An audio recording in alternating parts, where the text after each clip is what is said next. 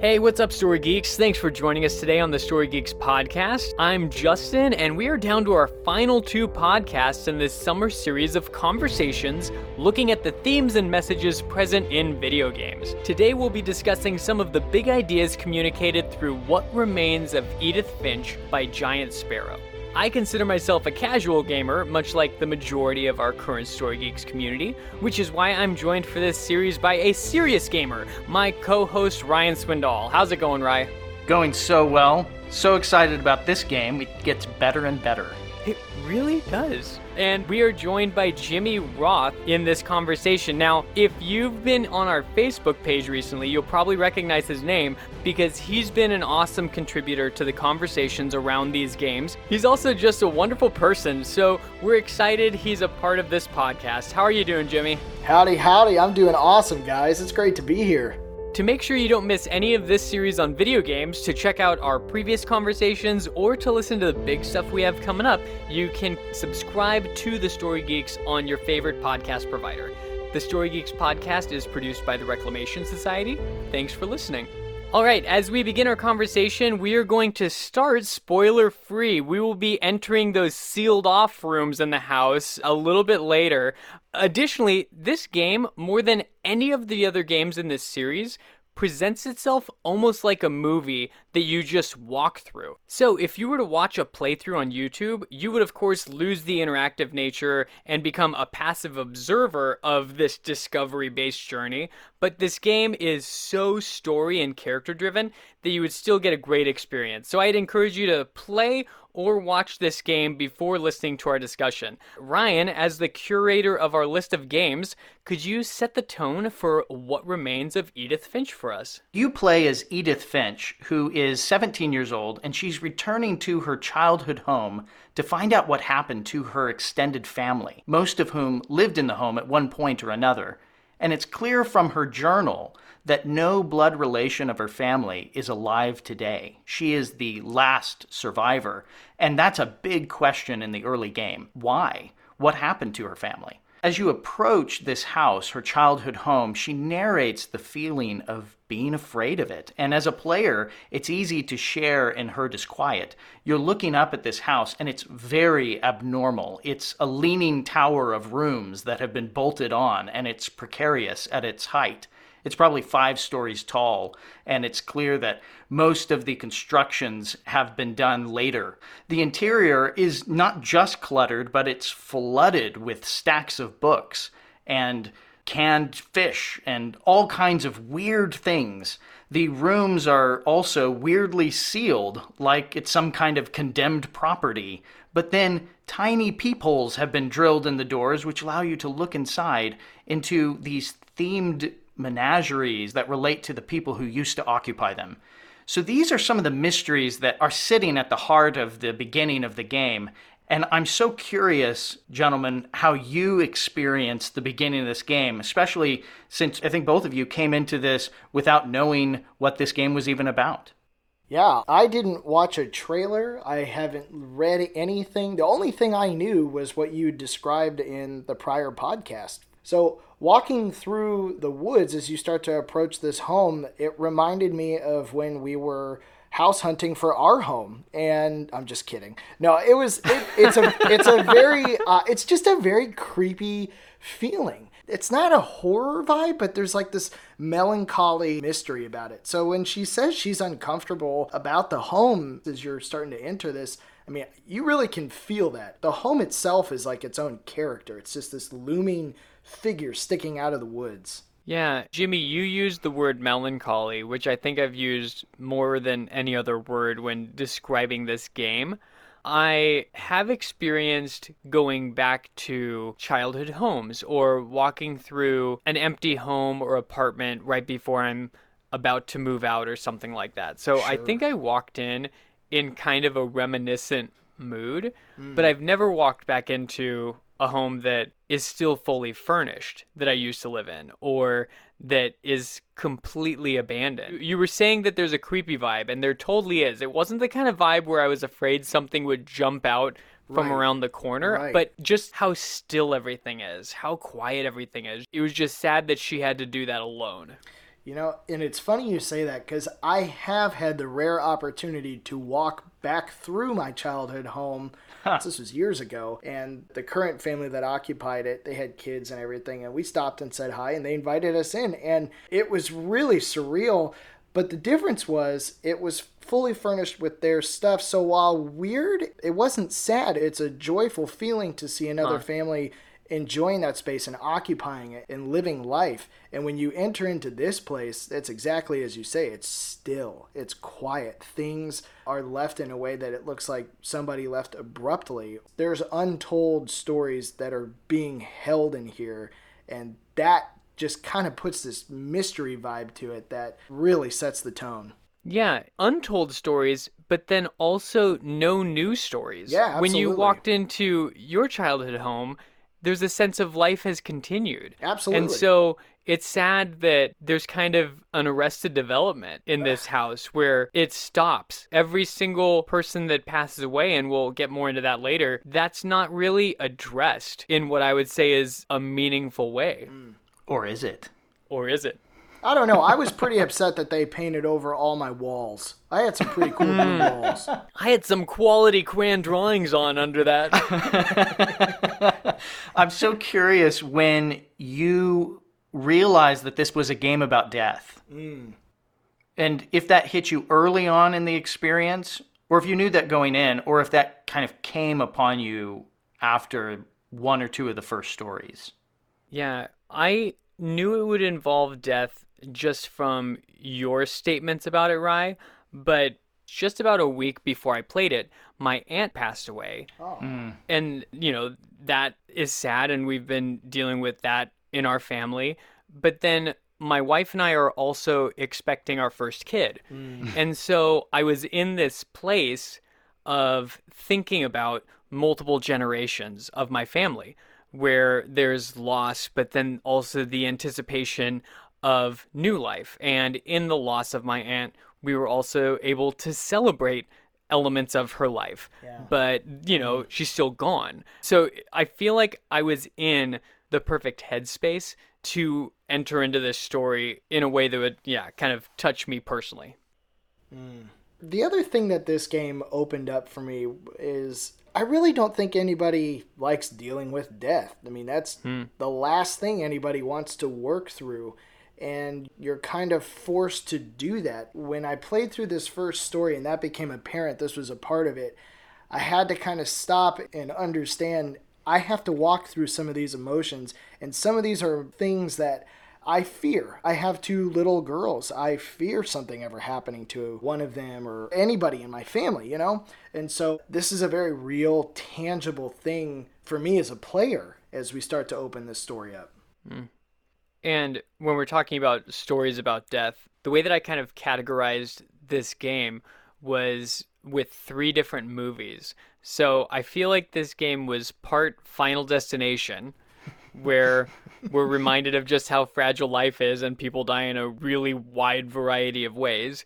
It reminded me of Coco mm. because of mm-hmm. its focus on family and stories and kind of exploring how our relationship with people continues after they pass away in one way or another. Sure. And then Big Fish mm. because oh, there are yeah. elements of these stories that are a little fantastical, but enough of it is grounded and you're not one hundred percent sure which elements are true and which aren't. And then there are even magical elements that are talked about, like that there is a family curse. So this kind of transitions to the first major moment of the story where you stumble across Molly's room and you've actually taken a secret passage to get there, the kind of secret passage that we always wished existed in our childhood homes when we were kids. And what you experience is this rich tapestry of objects and interests, and really it's like a moment frozen in time of Molly's life.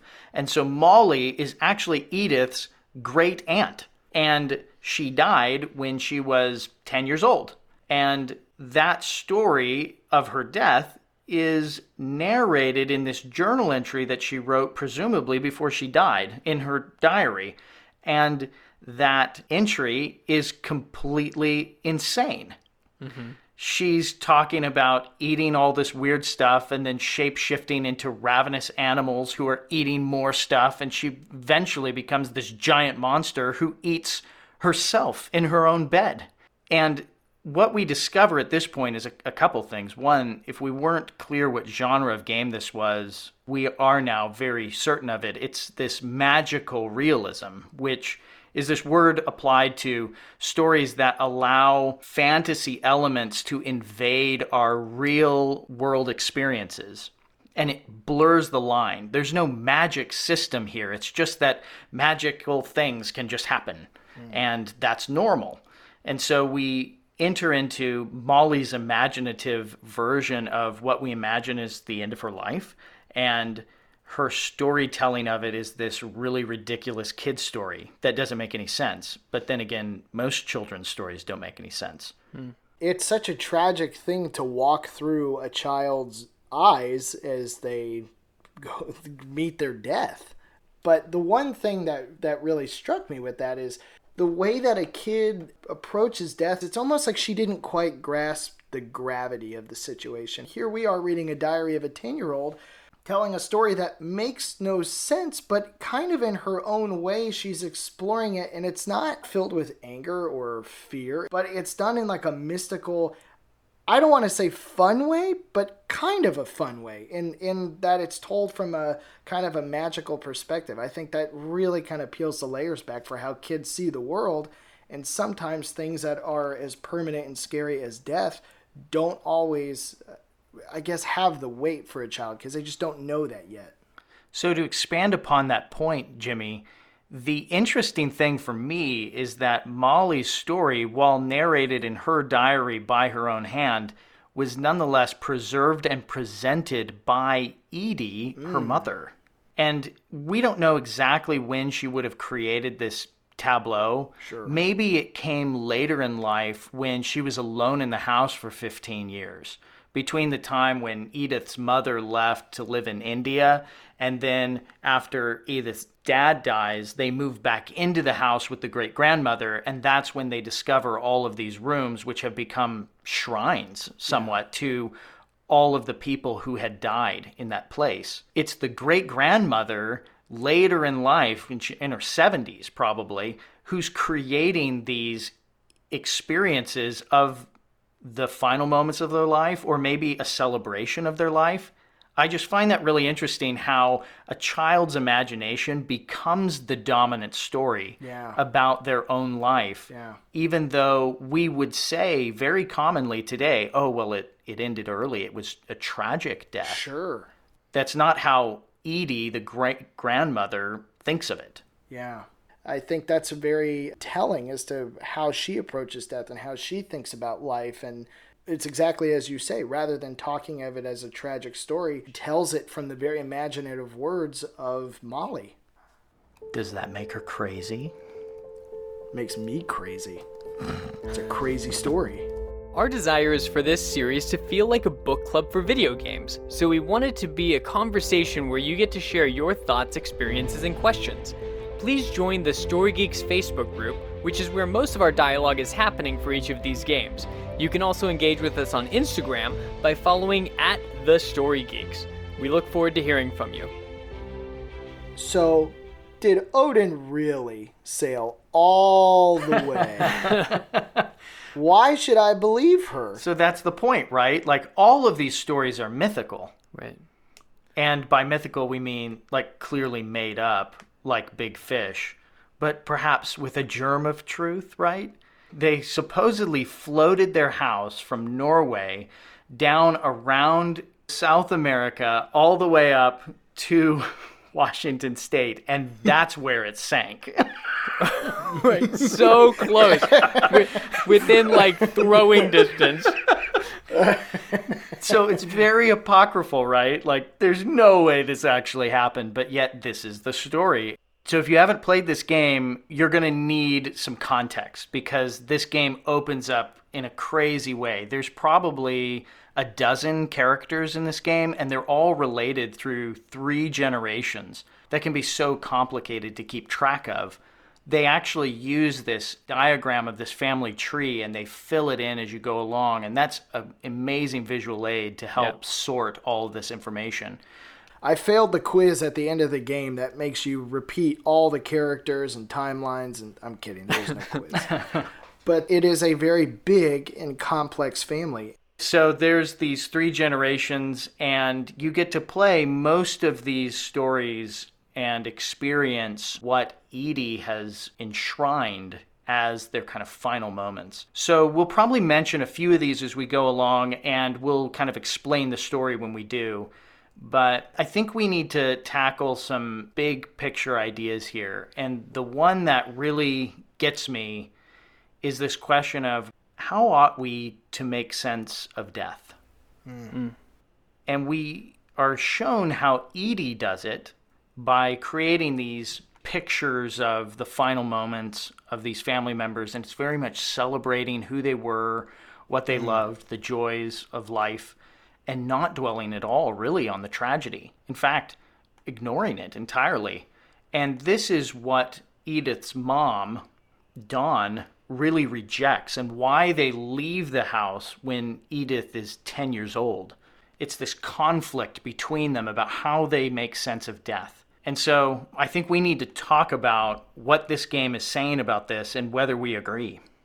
Yeah. Each of these family members experience like multiple deaths of these relatives. I think it's a, a very clear picture of some people are able to look at it and celebrate their life and not be terribly saddened by it, and others want to shut those emotions out. And we, we see that with Dawn. She quite literally boards up some of these rooms, and I feel like that's a direct reflection of her not wanting to deal with the reality of it or the emotion that comes with it. It's a very hard topic to process.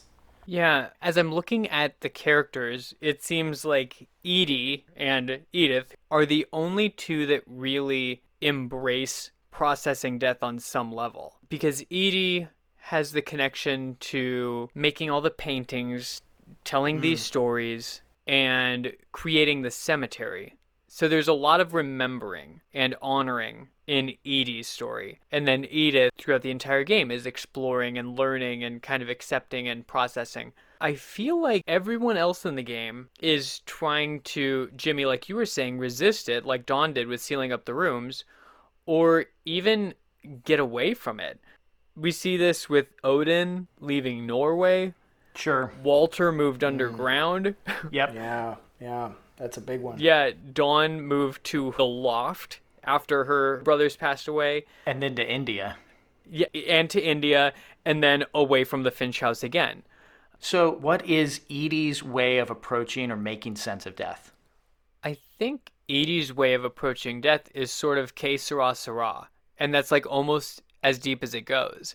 There doesn't seem to be, going back to what Jimmy was saying earlier, a gravity to what has happened, to these deaths that have happened.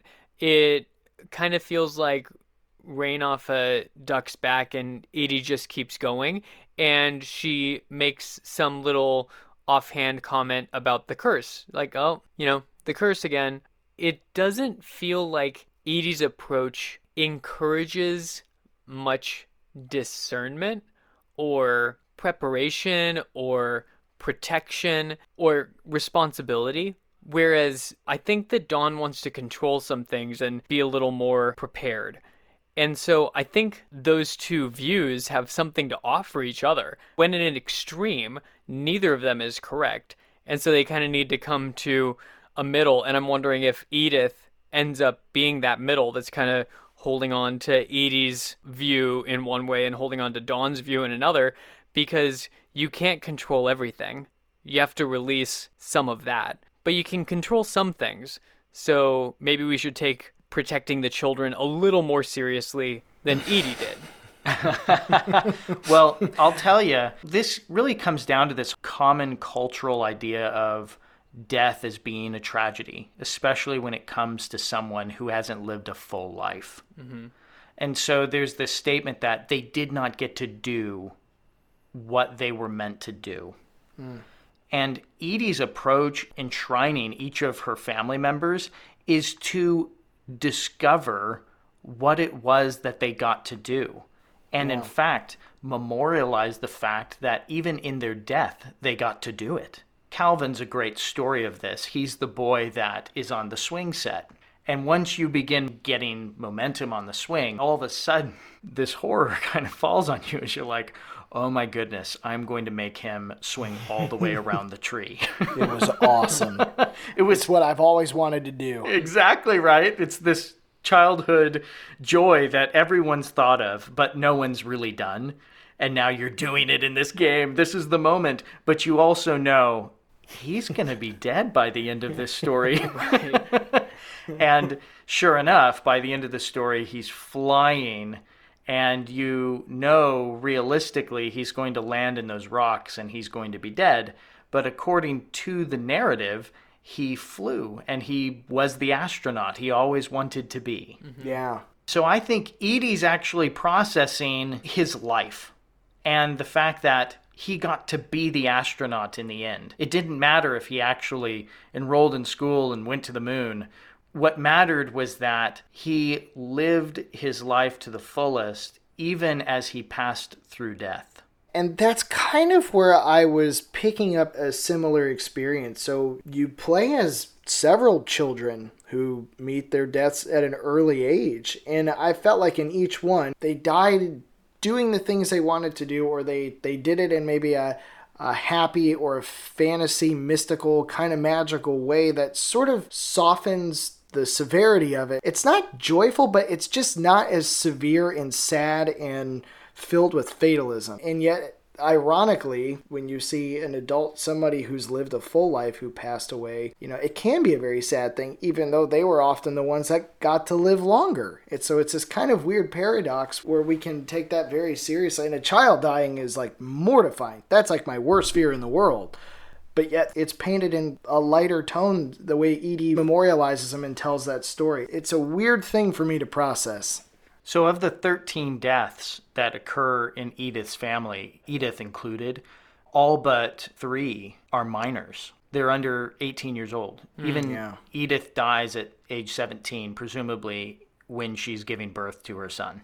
And I think that this game is really wanting to get at these common ways we talk about death. Yeah. Lines like you just said, Jimmy, where, you know, the characters don't seem to be living in the severity of death or the gravity of death. And I think that this game wants to just totally come at that idea and say, whoa, why do you believe that? Who said that death has to be grave? Yeah, that's a hard thing to process because a lot of people struggle to deal with it. I thought Sam's response was very interesting. Sam actually lost his twin brother, who was Calvin, on the swing. Yep. And to grow up with that pain, that has to affect you. And we see some of these characters go into hiding effectively. So some, like we said, Walter moves down into the basement. Dawn boards things up and she leaves later. Yeah. Sam joined the military. And in some ways, I almost feel like that was his way of processing it, was maybe chasing it. He was a hunter. He did things that were a little bit more dangerous or on the edge. And I wonder if maybe that was his way of dealing with the pain that he's grown up with or he's faced with his family. Hmm. I feel like the title, What Remains of Edith Finch, could also be asked as a question. And I feel like the answer is so much. You know, Edith left yeah. so much, regardless of which Edith we're talking about. Because I feel like we could have a conversation on that. And I think the answer would end up being the game is named after both of them at the same time. Right. But when we're thinking about what will be left behind after we're gone, what will we choose to be passed down? Whether that's physical objects or stories or memories. I'm right there with you. I think the title is genius. Even the word remains yeah. is reminiscent of, you know, a corpse. Mm. Mm. And this idea that when someone dies, they're lost is very materialistic. Absolutely. You know, their brain is dead. All the neurons and synapses have crumbled, and whatever personality this person had is is no longer with us on Earth. But this game challenges our materialism and mm. says, no, like, a great part of this person does remain, and what are you going to do about it? I mean, you can only see this person through the joy of their life by fixating on the joy of their life, not by fixating on the tragedy of their death. Yeah. Yeah. It really kind of comes down to Edith's son, who has been left with Edith's journal. And now he's read the whole story of his family tree, and the decision is left in his lap, whether he's going to hide from it or whether he's going to embrace this wild narrative of it. Hmm. And I think emotionally where the game wants to take you is to that, hey, well, why don't we just talk about death differently? Mm. Why don't we just think of it as another joyful moment in the story of all people? Because, as Edith says at the end of this at the end of this game, it's a lot to ask, but I don't want you to be sad that I'm gone. I want you to be amazed that any of us ever had a chance to be here at all. And it's that grateful perspective that is so rare to see. I mean, really, it's a perspective of faith. It is. And often we think of death, I think, just very faithlessly. Hmm. And we use the word fatalistically to talk about that often. But absolutely, it's really this idea that death is a meaning destroyer. Mm. Yeah. You know, and that's such a great, great line at the end of the game there.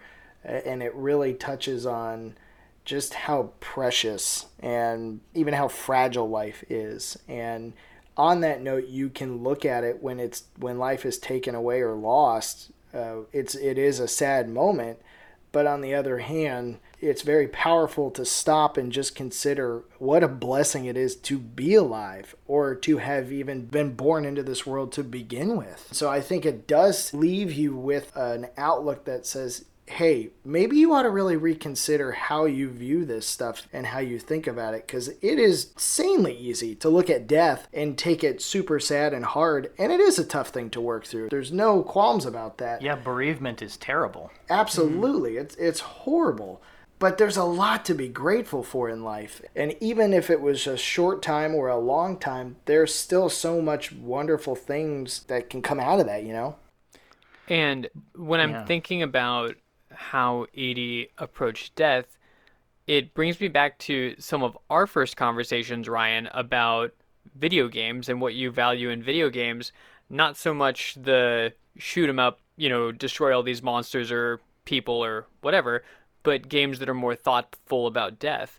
Mm. And this game presents a number of things. Just one, having the cemetery on the house property is embracing death in some way and being a memento mori, that hey, this is present, this is a part of all of our history, this is a part of our family history. But where it could be fatalistic and only somber, that becomes a normalized thing. Mm. And then in the house, kind of the story of the cemetery continues with all the paintings and all the stories. So you get this really round view of life and death held together as a continuum and as a story, not only, yeah, something that ended and now they're dead and that's it, period, but a continuation of remembering and telling and celebrating who these people were. Mm. It's a way that churches used to be, that cemeteries were built and laid around the property of the church. Mm. So that as you crossed into the church building, you passed the generations that had come before. Mm. And you were also reminded of the resurrection. Wow, yeah. But we have since, you know, outsourced graves. And in fact, who's buried today, right? Many, many people are cremated. Right. And we don't preserve the kind of rich memory that I think Edie is challenging us to do as the family historian. Not only the stories, but also the things and the impressions, such that even the spaces they used to occupy now feel like they're haunted by them. Yeah. And there's a line that's almost a throwaway line, but seems to be a gateway into some interesting things for the player. Just that Dawn seemed to become religious to help process death. Yeah. And some people might look at religion as a little bit more of what Edie's been putting forward, right? Tall tales, a mm. little magic that makes the pill easier to swallow. But if religion is a truer part of the story, if religion does help us make sense of that picture that you gave, Rye, of walking into church, walking into the present by passing the past and then also looking forward to the future, that, I don't know, might present the most understandable narrative of how we can approach the death of loved ones and also eventually our own death. Mm. We're on the Story Geeks podcast, so I feel like I have to bring up just the idea of story at some point and how important it is to this game. Because, and tying into what you were saying, Rye, about, you know, premature death, but what were they able to accomplish? Edith dying at seventeen, you know, again, by many standards, way too early, very tragic and all of that. But she's able to be a historian of her family. And Absolutely. She captures over a hundred years of life and preserves it and passes it on to the next generation and also produces the next generation. And so it feels similar. I already mentioned the movie Coco, that there's like this second death when your stories are no longer told, when no one is alive mm. that knows yeah. your stories, then that's the real death. And mm. so there's something really interesting just about a family history and being able to recount favorite memories of people after they've passed away, because similar to the picture of a house with rooms sealed off, these people are still there to a certain extent. There's still a an existing relationship, even though we can't make new memories with that person anymore. There's still a relationship, and I'd say primarily through the stories. So just how cool it is that Edith is able to pass on the story. Yeah.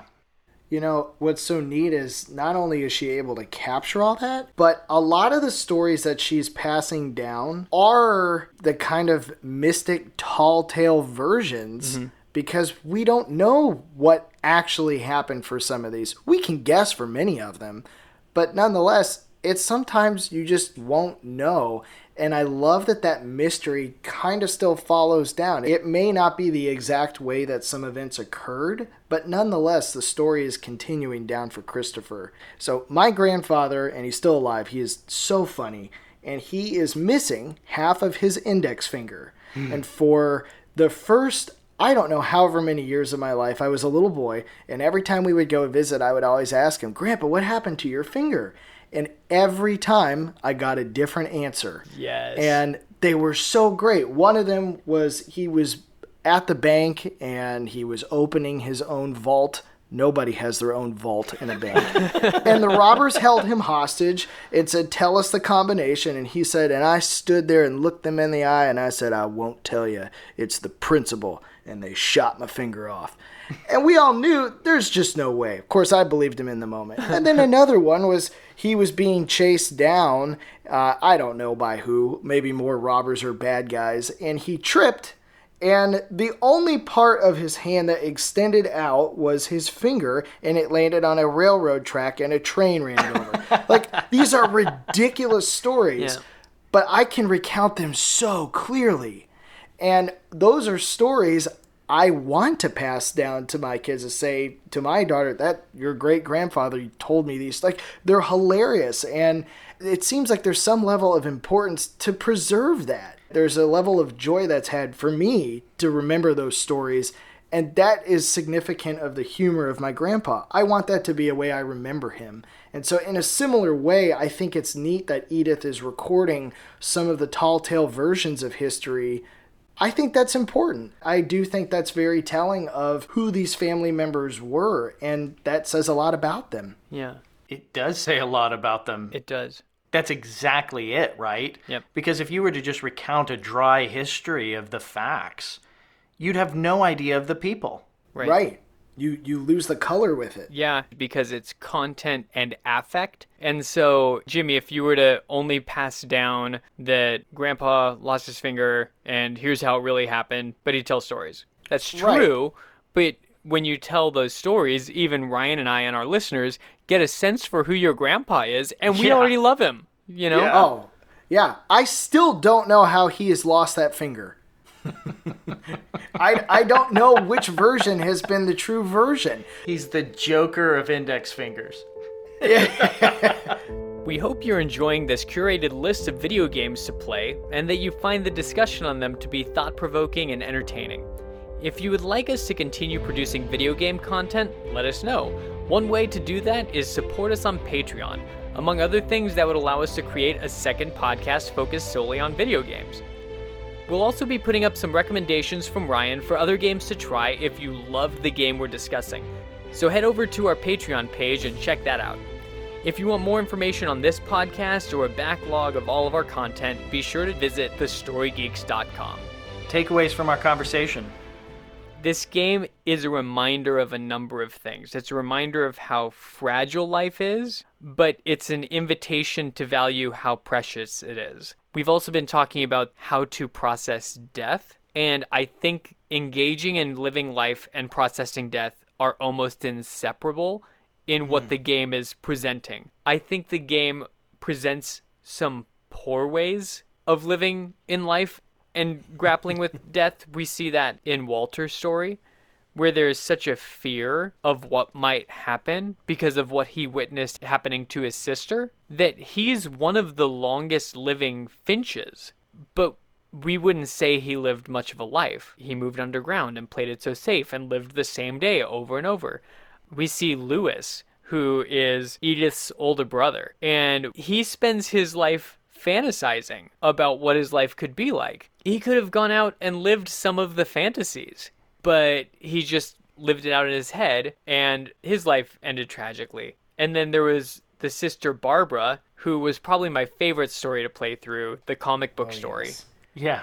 But so much of her young life was trying to recapture what was, and so it was kind of looking back. And so I think this game, it invites you to ask those questions, to engage in reality, live life, and also think about and engage with the reality of death, whether it's the death of your loved ones, your family members or friends, or your own impending death. That's just a reality for all of us.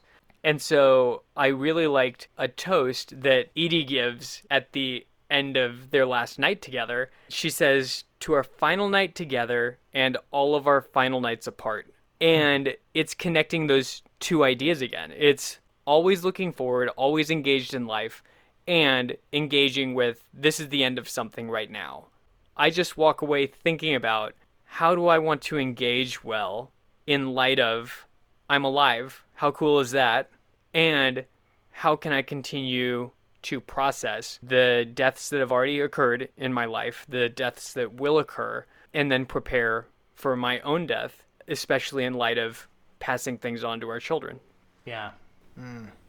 I can be so moralistic about death. I think we all can, about looking back at a life and asking whether it was well lived, about whether the death was right or deserved or ended, you know, sooner than it ought. I think the challenge that this game presents to me is to be more open to interpreting death always in a positive way. Mm. It's very challenging because it feels very unaccountable.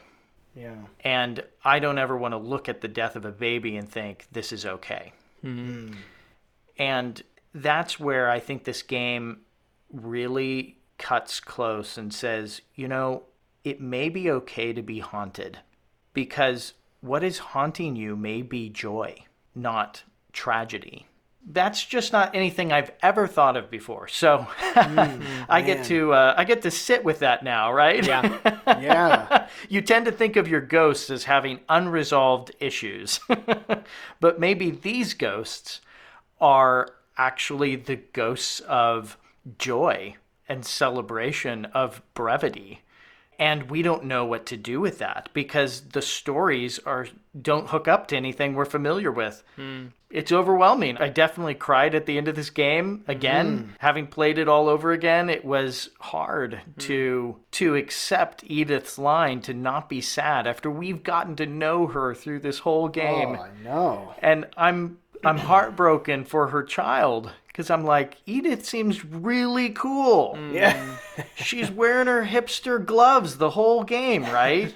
I know, the Home Alone gloves with the fingertips sticking out. the, the awesome knitted gloves. And she she's artistic, she's interesting, she's adventurous. Mm. And then you find out at the very last scene that she didn't even make it. Yeah. yeah. And you you kind of hoped that she would be the exception to the rule. But the game, I think, is very honest and doesn't allow her to be that exception or give you that satisfaction, and instead lets her voice say of her own death, would you, for my sake, not be sad, but instead look at the joy? Hmm. It's amazing. Yeah. Yeah, it felt a lot like a call or just a challenge to stop for a moment and think about how I would want to be remembered or what kind of things do I want to pass on? What's important as far as, you know, raising my children and thinking about the things that, you know, I know I'll go through as I grow and experience the deaths of family members at age before me. And I hate the thought of it, but mostly what I hate about it is because I love them and I, I will miss them. Mm. But on that same token, there is so many wonderful memories and so many funny memories with much of my family. And I think about that, and, and I also think about how storytelling is is important. And there is a lot of joy and humor that can come from passing down funny memories and things. And, and I guess where I'm going with this is I would have the same wish Edith does. I would hope somebody would be joyful rather than live a life full of sadness. And that's such a hard call to answer. It's just such a strong, raw, emotional struggle. But that's such a powerful thing for a video game to leave you with, to leave that note in, in your mind. How are you going to view death? How are you going to handle it? And it just leaves a lot for us to consider and starting to stop and enjoy the beauty of God's creation and the wonderfulness that's through our families and our relationships and our friends. And yes, death is, is sad, but there is so much joy and blessing that comes from it. And it's really hard to sit with both of those feelings at the same time. It kind of feels like you got to do one or the other. And I think this game is teaching us to stop and consider there is pain and there is also joy and love, and they can go together. And that's a weird concept. Yep. Wow, what a conversation. Um, and we're not done. We are heading into our final game of this summer series, and it's a big one. This is the longest game on the list, and Rye, you called it your favorite game of twenty nineteen in our first podcast. So can you give us a teaser for Outer Wilds? Yeah, we're going to close out our summer series with, I think, the best indie game of last year. It's uh, a rollicking space adventure that begins twenty-two minutes before the death of a pocket universe. You play an alien Boy Scout strapped in a wooden rocket ship, and you must decipher the puzzles of the solar system and escape an endless time loop. It asks questions of what do we owe to those who came before us and what do we leave to those who come after, so it's perfectly in theme. Come join this discussion on my favorite game of last year. I've only started exploring the planets in Outer Wilds and am excited to continue to discover more about this little solar system and its mysteries. So don't miss that show or any of our other upcoming shows. Subscribe today on your preferred podcast provider. Jimmy, thank you for joining us today. Oh man, this was so much fun. I very much appreciate y'all having me on here. I have a song I've prepared that I'll make sure. Oh shoot, we ran out of time. Oh no, oh no. This podcast was better because you were on it, my friend. After listening to this podcast, head over to our Patreon page. If you're not yet supporting us on Patreon, you can still listen to Ryan's recommendations for other games you might enjoy if you loved What Remains of Edith Finch. If you are already a Patreon supporter, you'll be able to hear some more of this conversation that we cut due to time, but preserved for you, our Patreon supporters. And keep your eye out on the Story Geeks YouTube channel for an upcoming video on this game. Thanks for listening, and as always, question everything in your favorite geek stories. And always seek the truth.